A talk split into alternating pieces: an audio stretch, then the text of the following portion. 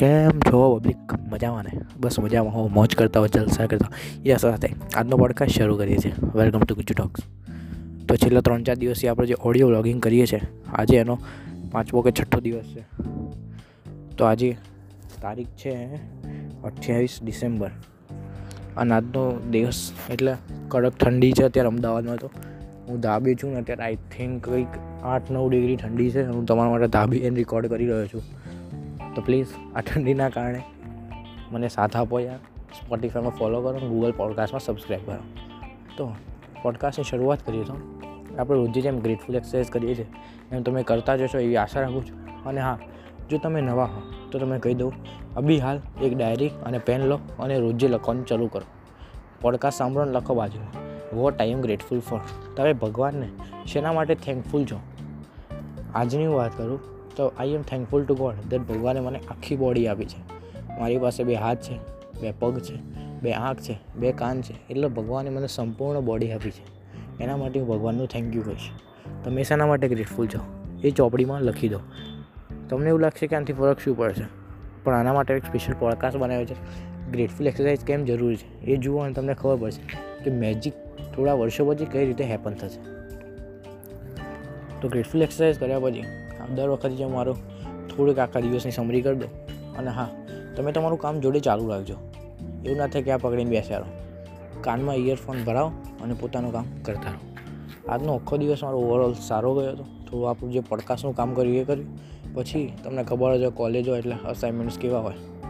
અને હું રોજે કંઈકનું કંઈક શીખતો હોઉં છું. અને તમને પણ કહું છું, શીખો. L E D learn every day મને એવું છું કે તમને આવું રોજે કહું કે કંઈકનું કંઈક શીખતા રહો.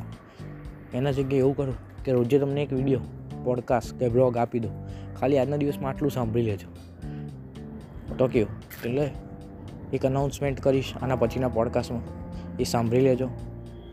આજ તો, આજ કહેવું હતું મારું કે આજનો આખો દિવસ સંપૂર્ણ સારો રહ્યો, ભગવાનની દયાથી તમારે સપોર્ટથી પછી આપણે વાત કરીએ તો, જેમ મેં વાત કરી હતી એટોમિક હેબિટ બુકની તો એની અંદર એક બહુ જ સરસ નિયમ લખ્યો હતો.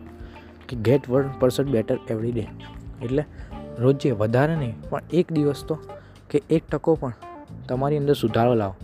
તો આજે હું જે બુક વાંચતો હતો, એની અંદર એવું સરસ વાક્ય લખ્યું હતું કે જો તમે રોજે એક ટકા પોતાની અંદર કંઈક સુધારો લાવશો, પોતાની અંદર કંઈક ઇમ્પ્રુવમેન્ટ લાવશો, તો વર્ષના અંતે તમે સાડત્રીસ ટકા સુધી આગળ વધી ગયા છો.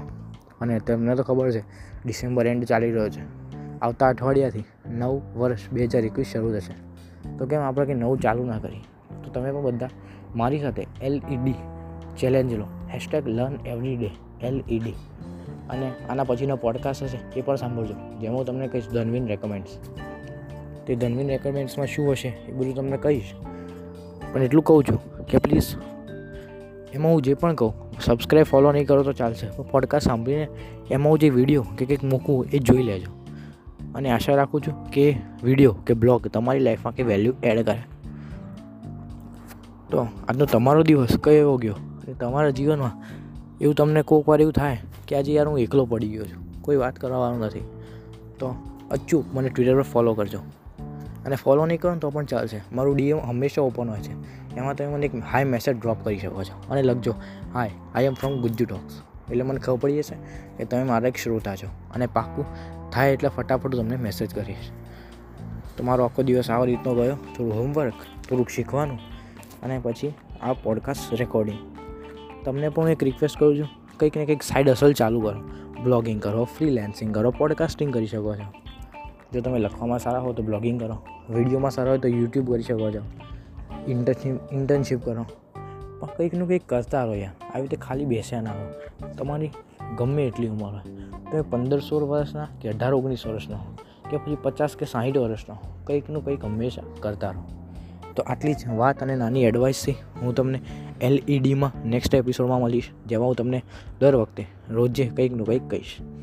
તો ત્યાં સુધી તમારું અને તમારા માતા પિતાનું ધ્યાન રાખજો. મળશું પછી આવતા પોડકાસ્ટમાં આવજો. બાય બાય અને હા, કંઈ પણ કામ હોય તો ટ્વિટર આપણું ખુલ્લું જ છે. મેસેજ કરી દેજો તમારો ભાઈ બેઠો જ છે. આવજો.